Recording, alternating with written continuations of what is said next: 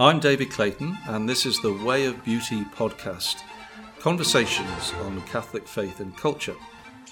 This is episode 33.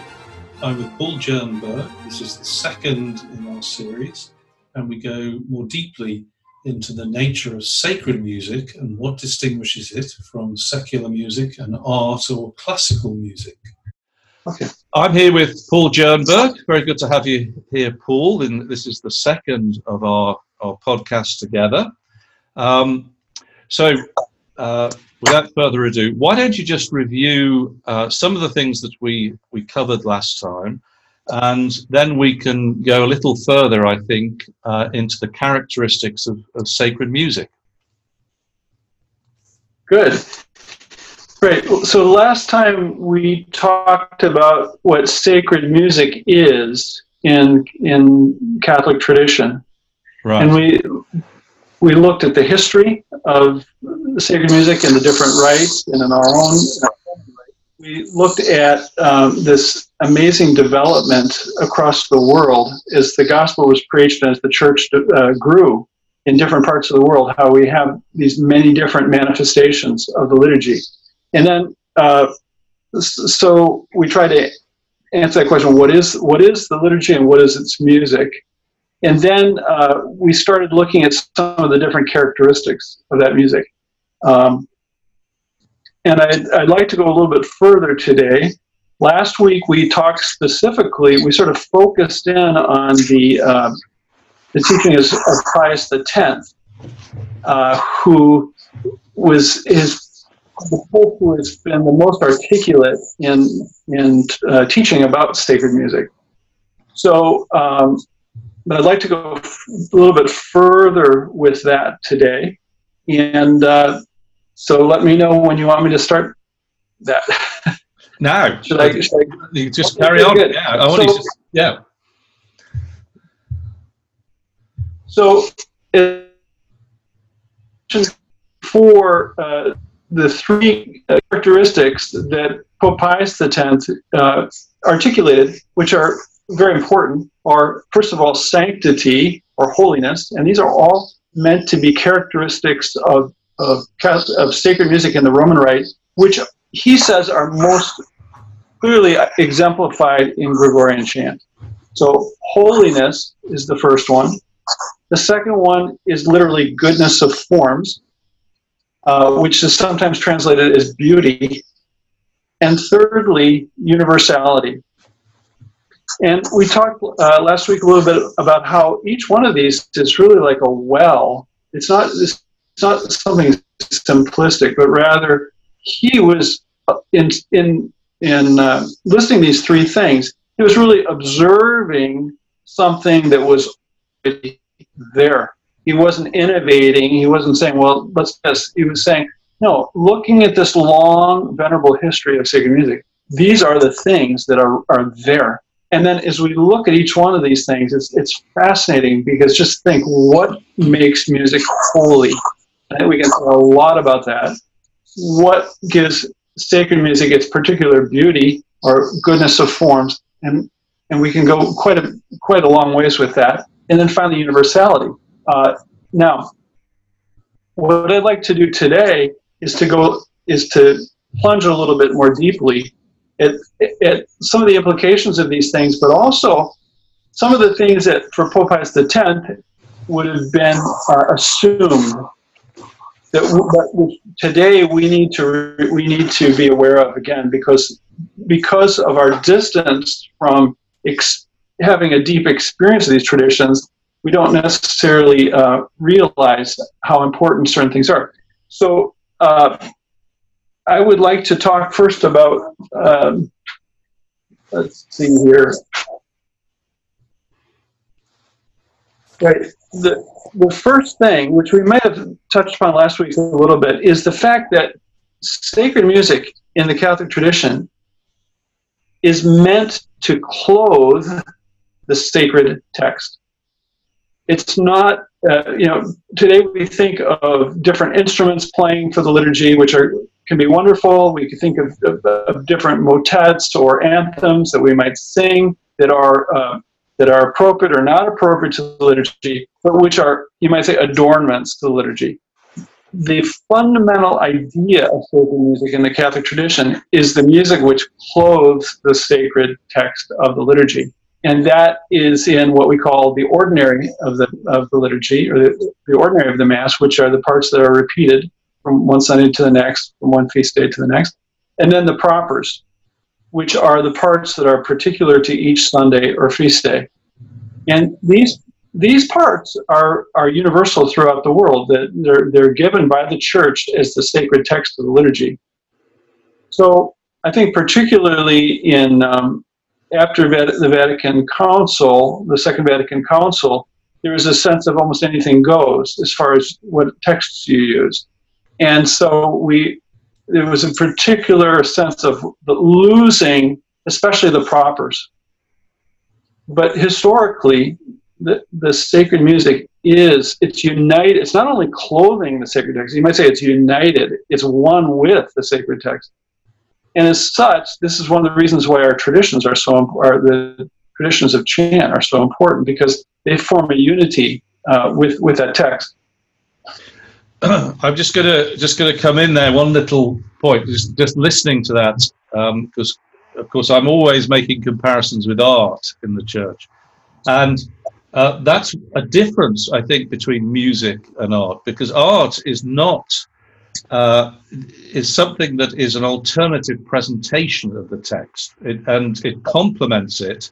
But music is absolutely intrinsic to the our connection with the text in a way that art isn't. Our art is essential. It, it, the church is very clear on that, but it it has a different job to do that works in conjunction with the text, whereas the music is absolutely connected to it, it, it um, in, a, in the closest way. It's governed by it, it's in harmony with it.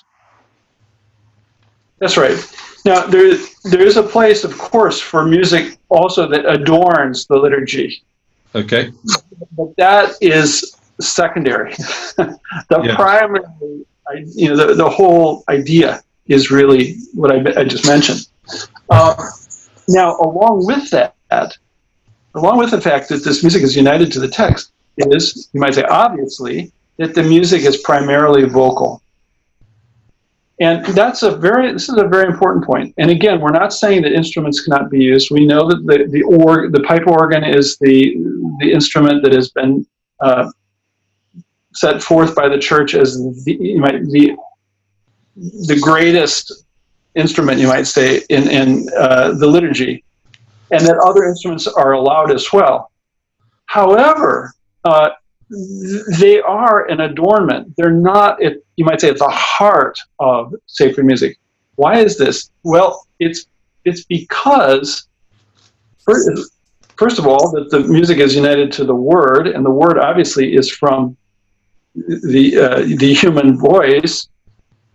But there's also something else here because um, whenever whenever we use uh, artificial instruments or any, any instruments created by man, such as the organ or stringed instruments or whatever they might be, if we when we sing with them, there's a necessary adaptation. The the organist needs to adapt to the singer, but the singer also needs to adapt to the organ, and so you actually have. Um, it, now this this can actually produce some very you know, some amazingly beautiful music, of course, as we all know. You know, vocal music that's that's sung with the organ or with the orchestra or with other instruments can can be very beautiful. But in in terms of the liturgy, we have to be careful because the human voice being united to our person, being part of us, you might say it even is us, that that it gives us a, an intimacy and a freedom that we don't have with uh, other instruments that are outside of us. The human voice is connected. It's connected to our heart, our soul, our mind. It's, it's, it's part of us.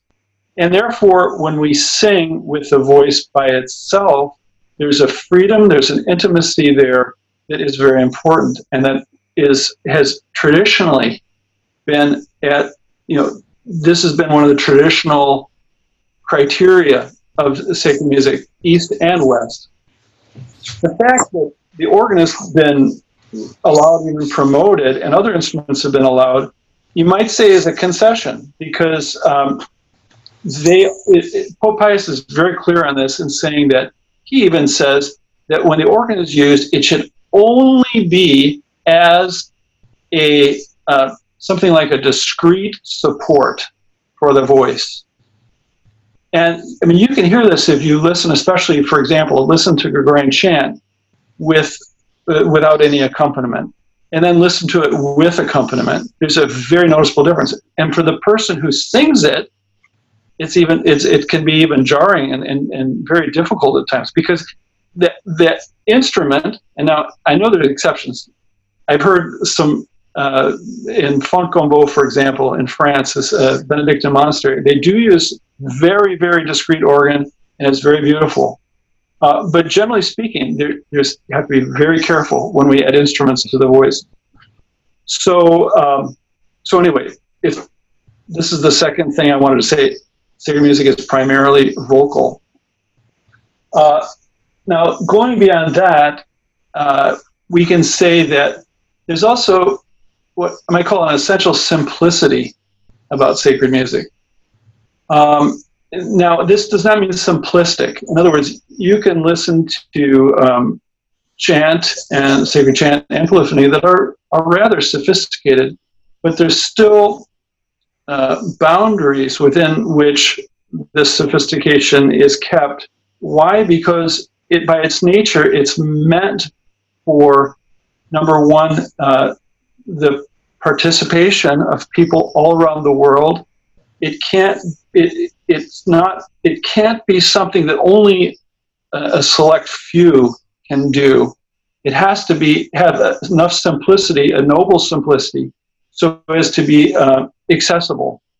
Mm. And, and, so, and we can see this today when we go beyond a certain point of, of simplicity, then we we start losing the ability. It's it's only for a select few, and that's basically contrary to the Catholic vision of liturgy. Now, you you when you say it's only for a select few, you're talking about singing, or or actual actually singing, because this is a contentious point, isn't it, with some um, that I I'm I'm with you on this. I, I think that uh, participation people will differentiate between part, internal participation and external, and they say that this emphasis on singing is too much of an emphasis on the external, and that congregations should be content to listen. Now, yeah, yeah, no, but now clearly, there's both of those points are, are right. But I am with you in thinking that the balance has to be much more towards uh, the singing of the liturgy by the congregation uh, because it is through the external that the internal follows very often. Is that fair? Well, I th- I'd like to go. Um, I'd like to make some nuances here into what you just said. Yeah. Um, first of all, you know the, the great commandment: love the Lord your God. You shall love the Lord your God with all your heart, mind, soul, and strength. Yeah. It, it, it both the exterior and the interior. And I think clearly, I mean, it's it seems obvious, just with a little bit of reflection, that the exterior need to be at the service of the interior. Yes. But that doesn't mean that the exterior don't count. It just it, it, they need to be in harmony, and there needs to be a clear hierarchy there. Yeah. Uh, in terms of singing, I would I would say I would put it this way: that there are certain parts of the mass which are um, which are appropriate for the congregation to sing. And to sing those parts is an important can be an important element in serving their interior uh, participation in the mass. So that um, in other words if when I, if you have the congregation singing the the lord have the kyrie and the gloria and so forth and so on it can be a powerful way that they are drawn in to the interior uh, dimension of the liturgy, and as such should not be despised. I think there's a danger here of, of, of you know going to one extreme or the other. But um, so I would say there are many parts, and particularly the ordinary of the mass, that are totally appropriate and and beneficial for the, the congregation to sing. Now, on the other hand, there's this whole aspect of of of what I call the antiphonal principle, which is uh, what I mean by that is that there's this aspect in the liturgy of different uh, people singing at different times that form a mosaic within the liturgy. So obviously the priest is going to be singing his parts on his own. Mm-hmm. We're, not, we're not meant to sing the priest parts. The deacon has his parts, much more so in the Eastern liturgies. Uh, the congregation has their parts, and I would say the choir also has their parts. So if if we limit the music uh, that we do for the liturgy to what the congregation can do, there's a there's a real danger that we get dumbed down at a certain point. So I would I would say that there are there are important parts of the liturgy that we it is appropriate for the choir to be singing and for the congregation to listen. Uh, but and this is an important uh, qualifier that when that music is sung by the choir, it has a, a quali- the quality of being able to resonate strongly in the congregation, right? So rather than simply being admired as a beautiful work of art, you know, from a distance, because I would say the point of that choral music is to stir people to draw them into into the liturgy more deeply and so if it's simply something distant that is admired i would question if it's fully uh, fulfilling its role and so th- there's a different sort of accessibility here. This is so it has to be accessible to me, the, the, in the congregation, as a listener. In other words, I have to be able to hear it and understand the words, probably hear uh, hear what they're singing, and also the form of it has to be something that um, an ordinary person is likely. Do you use the word resonate to uh, to respond to? whilst not contravening the, all these essential characteristics that you describe. That's right. That's right, David. And I, I think that um, yeah, this aspect of resonance, as I see it more and more, is something essential. And it's it's basically gets down to, and I'm jumping a little bit ahead here in my, my thoughts, but um, that the love of God and the love of neighbor are inextricable from one another so that it, when I'm in my worship of God, of course, my focus is theocentric, but at the same time, I need, as, as a music director or as a singer, my singing is not simply, it's not uh, uh, despising how people, but rather it is, it is attempting to draw everyone into this worship of God. Mm-hmm. And I, that, I think so for in order to do that, a music director needs to be aware of this aspect of resonance and ask the question: Is this piece of music? Is this is this something that's just that I think is beautiful and it will be admired and, and everybody will say how beautiful? Or is it not only that, but is it is it really having an is it is it resonating? Is it is it is it connecting with people? Is it helping them to uh, enter into the, the reality of the liturgy? Yeah. Now I'm going to make an argument here. I hope for for the composer, um, and it's based upon my experience recently of Eastern liturgies as well, and observations of the, of the Roman rite. So, seeing both, so that um, this point about trying to get congregations to sing the ordinaries, which is yes. seems to be appropriate to me, when you have the uh, the Gregorian chant uh, selection, on the whole, it's if you follow the suggested format, you know, you have mass nine for mass, you know, Kyrie nine for.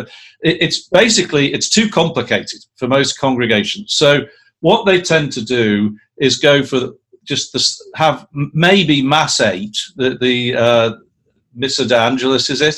Uh, they they will just do that every week, um, and so I so the, the difficulty is that because the um, it's complicated, they stick with one, and then it becomes dull. It just because you, every week you're doing the same one. Right. Um, Eastern Church, what you have is a cycle of eight. They just have a rotating cycle of eight. And but the important thing is of, of for the ordinaries, so the troparia they, they call. Now, and that each one is in a different, the equivalent of their mode, the different keys. Right. And they rotate through them um, in an eight weekly cycle. And the congregations, therefore, get enough variation so that it, it's they're not singing the same thing every week, but enough repetition so that they can learn it.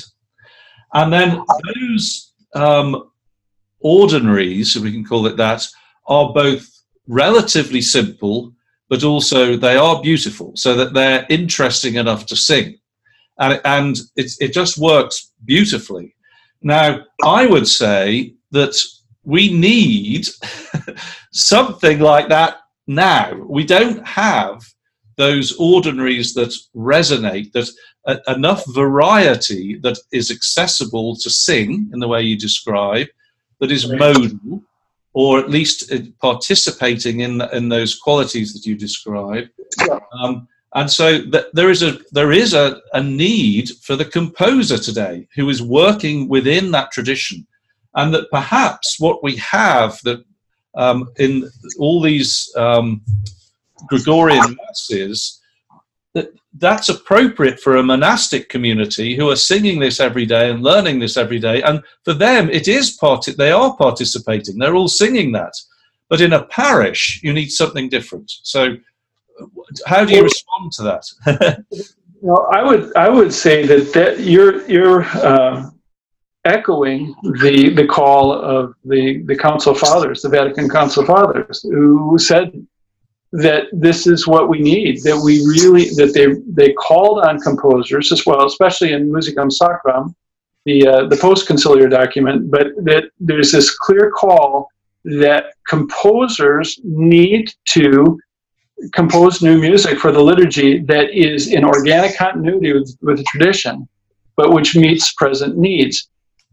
So now uh, this is what one of the things that motivates me and i and i realize that the thing the pro- part of the problem here is that people have experienced if i can say it with all due respect people have experienced so much junk yes that with, without being you know against any person here any but but really the thing is that the reason why it's uh, problematic one of the reasons is because it doesn't have that organic continuity. It's got it's gone off in its own direction, and uh, and so that it, it it doesn't have the sense you're talking about. The, the, there's a clear sacred. I assume that in the in the Eastern Rite, which you're talking about, there's a clear sacred sense that this this this music is sacred. It, it's it yes. fits.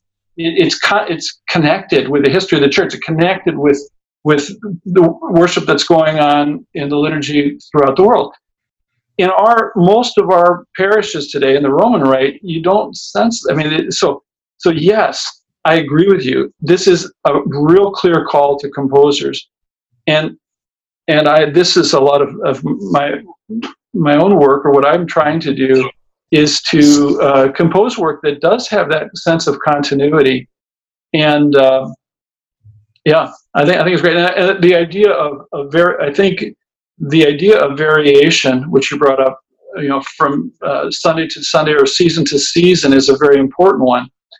Uh, that and, and there's, in fact, there's so much that needs to be done by composers. It's, it's a big, there's a lot to be done, but but I, I think that th- these these are important principles that you're talking about. Yes. Yeah, and I, and the the other point is that there are also those um, uh, propers particular to the Sunday, which generally are just sung by the choir or the cantors, so that they have exactly this pattern you describe. Um, and uh, the emphasis for the cantors is that everything has to be understandable by the congregation, uh, that uh, in exactly the way you describe. Everything you're talking about is what I've heard the pastor at this Melkite church I go to say is Right. necessary. Yeah. Yeah. Now, I would just add one thing there, and that is the fact that having sung quite a bit of Gregorian chant and sacred polyphony over the over the decades, uh, I, I can say that there there is something to be said for the the music, the message of the music itself, so to speak. Yes. Yeah. Okay. In other words, when we sing Palestrina or we sing, there is something about that music that people that, that is mysterious, but somehow has a power to it to inspire people to pray. Okay. Having said that, though, I m- uh, I think that we need to always strive for the understanding as well, and um, yeah, so that it's truly with our you know the the loving worship of God with our heart, mind, soul, and strength. Saint Paul says, you know, I pray with my spirit. I'll pray pray with my mind as well. I think it's an important principle. Yes. Okay. So, um, what's next? We've got to the simplicity. Uh, so, rhythm, I think, is the next point. Go on. Yeah. No, we got one more, be- and, and it's going to sound like simplicity, but it's a little bit different, in which I Okay. call modesty or or us even austerity. Ah. Okay. So, and this one is what this means simply is that even in its simpl- even in simplicity, you can do things that are sort of showy or that music. Sacred music should never be drawing attention to itself by its virtuosity or by its special effects or whatever. Because so because the the its role is always to point us to to the word but and then into this communion with with God. So, so f- for that reason, we have. Th- this is, uh, I would say, this is one of the problems with some of the great uh, classical music, art music that is that is sometimes uh, done in the context of the mass, which is everyone recognizes this is great music, and even that it's very inspired and inspiring music. But the danger there that we always need to be aware of is that when the music starts drawing attention more to itself than to the mystery it's meant to serve, there can be a problem. So, but this is what you see East and West. In the tradition, is there is this certain modesty or austerity that is that is drawing people into something greater than the music itself. So, um, the next point I'd like to bring up is that of rhythm. Okay. And this is also important because just as we mentioned that the music is meant to be at the service of the word, th- this sort of flows from that principle because, in other words, you looking particularly at chant, that in Gregorian chant and other kinds of sacred chant uh, as well, the the uh, the rhythms are not preconceived ones that the words need to fit, fit into. It's the other way around. In other words, the, the rhythms of the music, the rhythms of the chant, need to complement and fit into the rhythms of the word. So, now this might seem a little bit cryptic to some people, but just explain, for example, most music today that you hear, whether it be po- classical or popular or folk music, whatever, you have a very you have a very clear tempo, and you and often you have very clear subdivisions, uh, rhythms and subrhythms that are that are you might say an, uh, a work of art in themselves. That then the the words are they fit in there. They're meant to fit into this this uh, musical structure. Um, and that can be very beautiful. I mean, there's there's not something wrong with that in its proper secular context. But traditionally, in the in the sacred, uh, in the context of the liturgy, these rhythms are, are there's a flexibility and a malleability that allow the rhythms to fit the word. And that doesn't mean that the the chant is exactly the same rhythm as the word would be, but it's oriented towards the word. The, these this rhythm, and the, the, we could this could we could spend a lot of time just on this subject, and I don't want to go too far, but it's a very important point, and it's something that you typically uh, today in the compositions that are done, it's it's uh, not all that frequent that you find composers who are entering into this idea of, of the kind of rhythm and meter. I mean, there's basically, it's basically unmetered is the, the, the chant, uh, or free meter.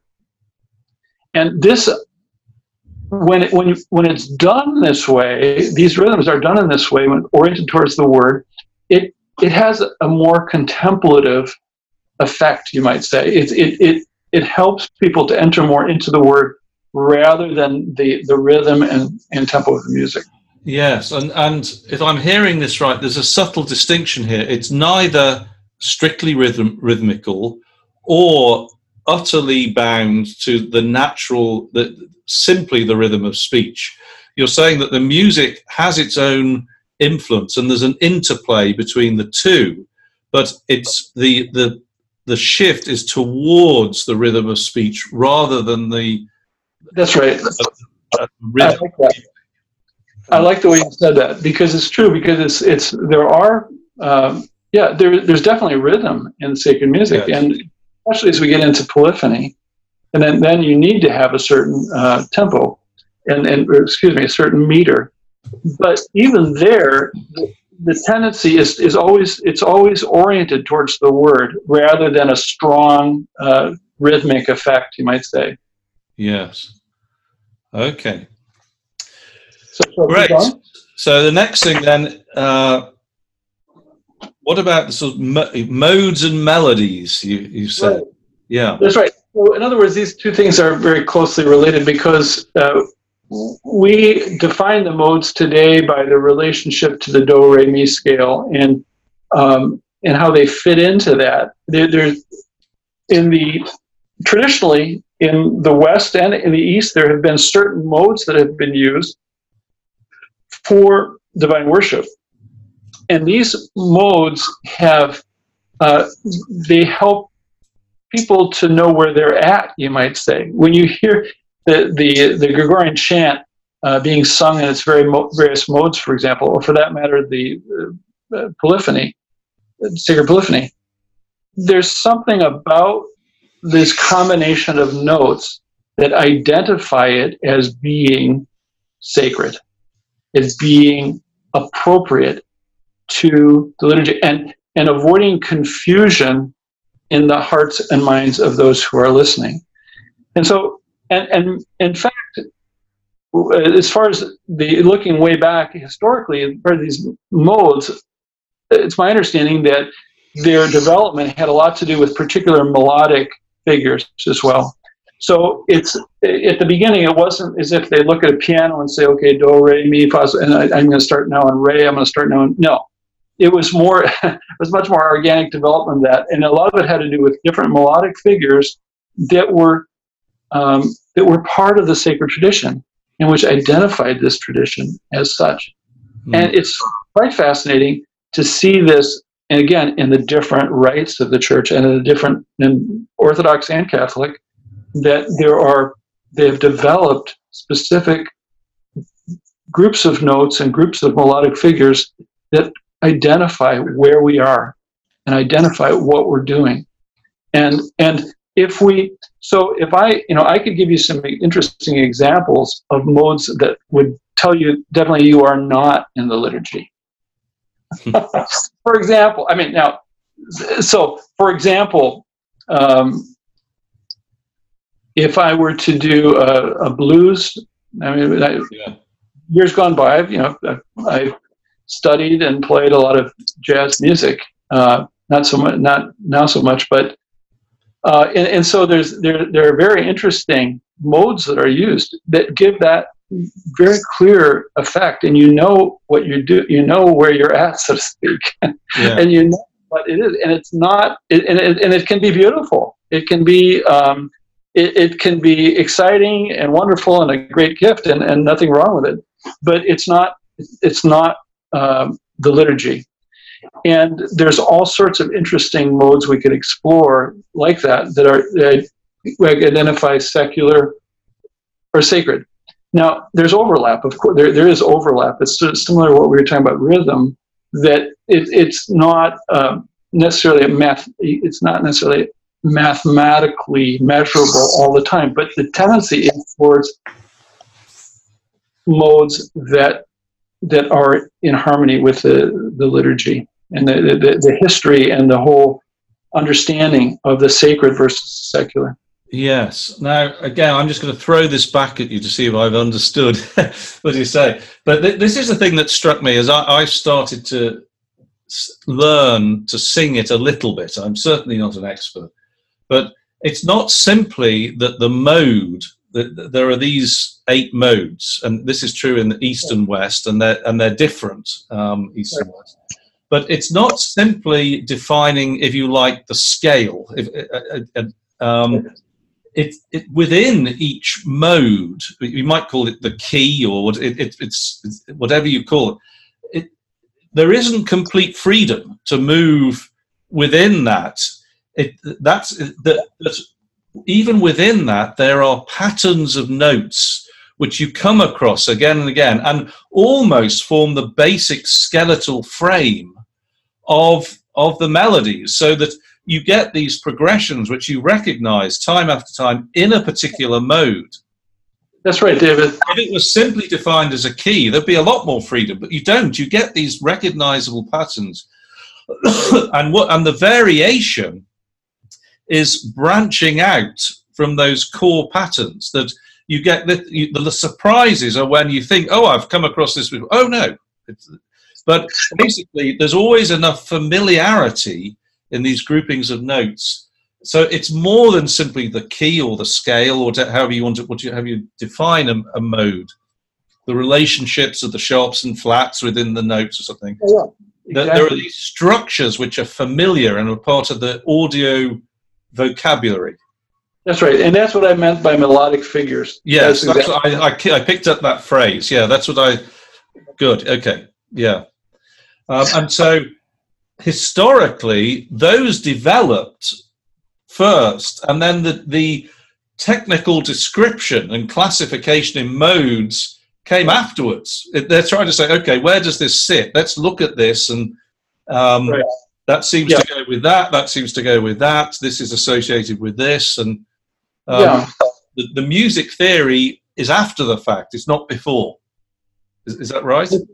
I, now I don't know enough about the history to say definite, definitively okay. about that. It is true that the Greeks did have their their modes modal system yeah. before before uh, Christ. So how much theory there was at the beginning, I don't really know that, but um, it is a real organic kind of development. That's I think pretty sure.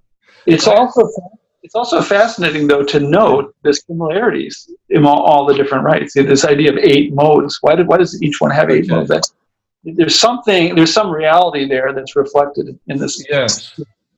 Um, yeah. I I heard, but I, I may, maybe you can't confirm this. I, I don't know if I'm right even, but I heard that what happened was that when they started to write things down, around, uh, you know, somewhere a little bit before a thousand AD, that's yeah. when they, uh, they they wanted to do it in eight modes because they, they were aware that that's what the Greeks had done, and they wanted to emulate. So so they were trying to fit it into these boxes. But then that subsequently influenced what they did. So one affected the other. I don't know if that's right or not. I, and I don't know enough about that. It'd be interesting to to explore that. Yeah. yeah. Okay. But regardless, w- with what we have today, what we have is this um, th- this description that you, you gave us of um, what you might call eight different modes, the keys, scales, um, but within them, there are set patterns, melodic patterns. Is that the phrase you use? Melodic phrases. That That's right, David. Here again, That's right. they become the basic building blocks. Um, I think the the important thing I'd like to bring out here was just that there is a clear, uh, there can be a clear sacred character, or it, there can be a, a character that becomes ambiguous uh, that, that, this is something that um, is exemplified by the eight modes. Yeah. But I would not say that we're necessarily bound totally to operate with the exact same melodic patterns as have been before. Because I, this is, um, but I think we need to be aware of them and to respect them and to realize, most importantly, to realize this difference that this that of that there is a clear boundary between sacred and secular in the in the modes that we use.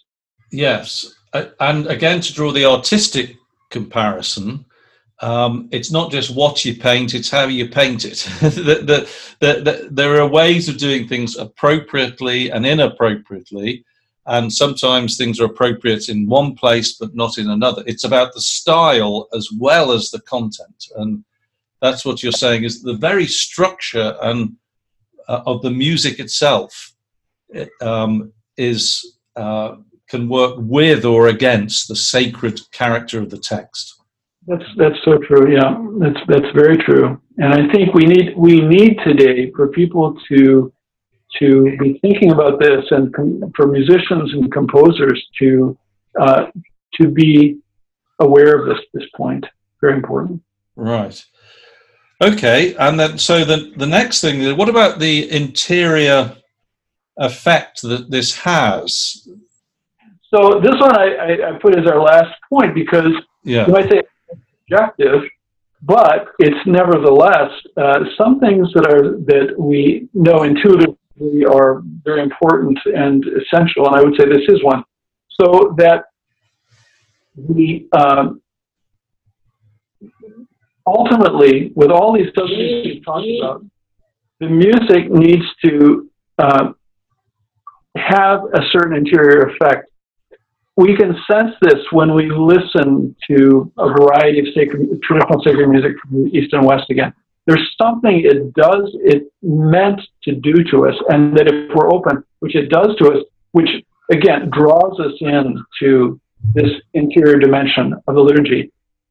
I was uh, helped a lot by a friend uh, who who is from an Eastern uh, Rite Catholic Church, who brought up to me two words that they use to, in regard to music, which are really words that have to do with uh, the general spirituality as well. But the one word is hesychasm, H E S Y C H A S M, mm-hmm. which basically means stillness.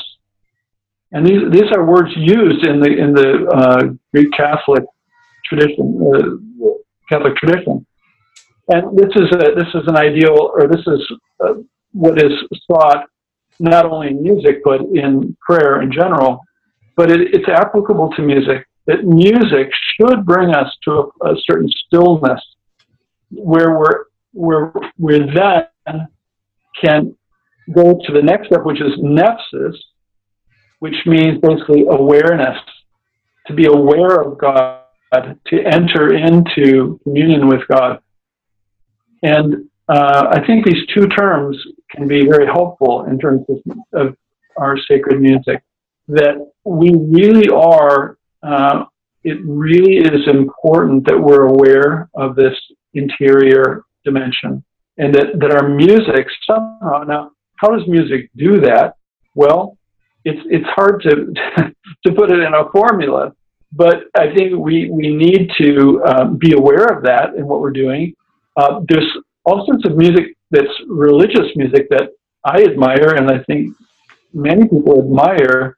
That is might be very inspirational.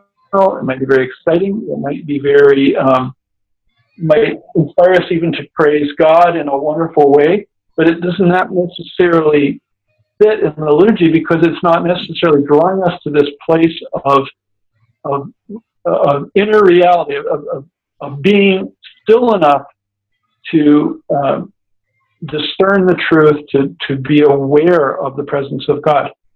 Um, this is in contrast to the idea with also with all sorts of kinds of music that you might say they they easily can manipulate us to a certain emotional state, or even maybe even in a positive way. You know, we we hear a march and we want to we want to march and we're, we're happy and we're, we're moving along. That, that's that's a good thing, and we might um, hear a waltz and we want to waltz and it's a it's a and I love waltzing. It's a wonderful thing. But sacred music, by its nature, it has a different emphasis. It, it has a sense of it's really closely related with, with a sense of the pursuit of truth. And I, and I think this is particularly important in our evangelization because if, to what extent is our music generating good feelings without helping us to really enter into this place of, of stillness and, and awareness? Um, and I think this is this is a tremendous witness for people. I, I've, I've talked to people who um, have experienced, for example, Gregorian chant, and we always get back to Gregorian chant because it's sort of the foundation of everything in the West. But uh, that have experienced this and, and have this sense of something profound that's calling to them to truth and calling, you know, so that's, that, that resonates deeply. So somehow our music needs to have this this quality of interiority rather than simply stimulating good feelings. The, what I'm thinking of as you speak here, and I, I, think this would be a nice point to, to close for, for this week. Uh, but what I'm thinking of is, is, a couple of things. One, of course, the Eastern monastic tradition, they talk of hesychastic prayer. And so, um, and I didn't know that that's what the word meant, stillness, which I, am I'm, I'm thinking is uh, similar to the Western tradition of contemplative prayer. It's, it's taking that place where you are aware but somehow receptive, alert to what God might be saying. Um, so it's not no thought. You're you're. It's not like an Eastern meditation. It's something very different. There is an alertness. There's an awareness there, and um, therefore that prayer of that type is in many ways is preparing us, which would that would be done outside the liturgy for that liturgical moment, which the music is enriching. And then the other thing that occurs to me is that I think it's Samuel, the, the, the still small voice, you know, the, that God was not in the raging torrent, God was not in the cloud, it, that he was a still small voice, but that all the more powerful for that. Go on, yeah. No, it's Elijah. Elijah. But, okay, all right. Thank you. But, but Samuel had a similar similar experience in the temple when he heard the voice of God. Ah, oh yes, yeah and he thought it was Eli, didn't he? And he's yeah. But it, Elijah, but that it's that still small voice. There's something that it, the most powerful is that it, it's, it's quiet yet powerful somehow. That's right. And people, I think people are longing for this kind of spirituality to be yes. infused in our music. Okay. And they're I think so. when it's, I mean, uh, I think we have the the duty, you might say, to take this very seriously. Yeah, and and I, I, we'll perhaps finish there. But one of the things that I believe very strongly is that um, all this searching that you see today, people going to the East, Eastern medit. I don't mean Eastern Christianity. I mean yeah, yeah. You know, Buddhism, even some New Agey stuff. People are after this, but actually Christianity has the deepest uh, and, and richest offering of this that is possible, what people are looking for. But of course, we have to have these living traditions, but in the liturgy and outside of prayer and spirituality that form us to receive it and then actually make an offering of it in the liturgy. And, right. and, and it's simply contemplative prayer isn't enough unless you're subsequently going to, to the liturgy and encountering God, and it's and and the liturgy is speaking to us of God in the way that you describe. One then naturally fits in with the other. That the whole Christian life becomes this um, natural inhale and exhale, if you like. That one is every aspect is enriching the other. Yes. And okay. Uh, Paul, I think we'll finish there. I, uh, so next time we're going to get into something which is always interesting to talk about, uh, but it, it's the problems. What's going? What's what's wrong now? And, uh, we'll Uh. talk about that. But even then, I hope we're going to have an optimistic uh, tone. Uh, Oh, very much. yeah. So, Paul, thank you very much, and we'll see you next week. You've been listening to the Way of Beauty podcast, conversations on Catholic faith and culture. If you enjoyed this episode, then please give us a five star review on iTunes. This will help others to find it too.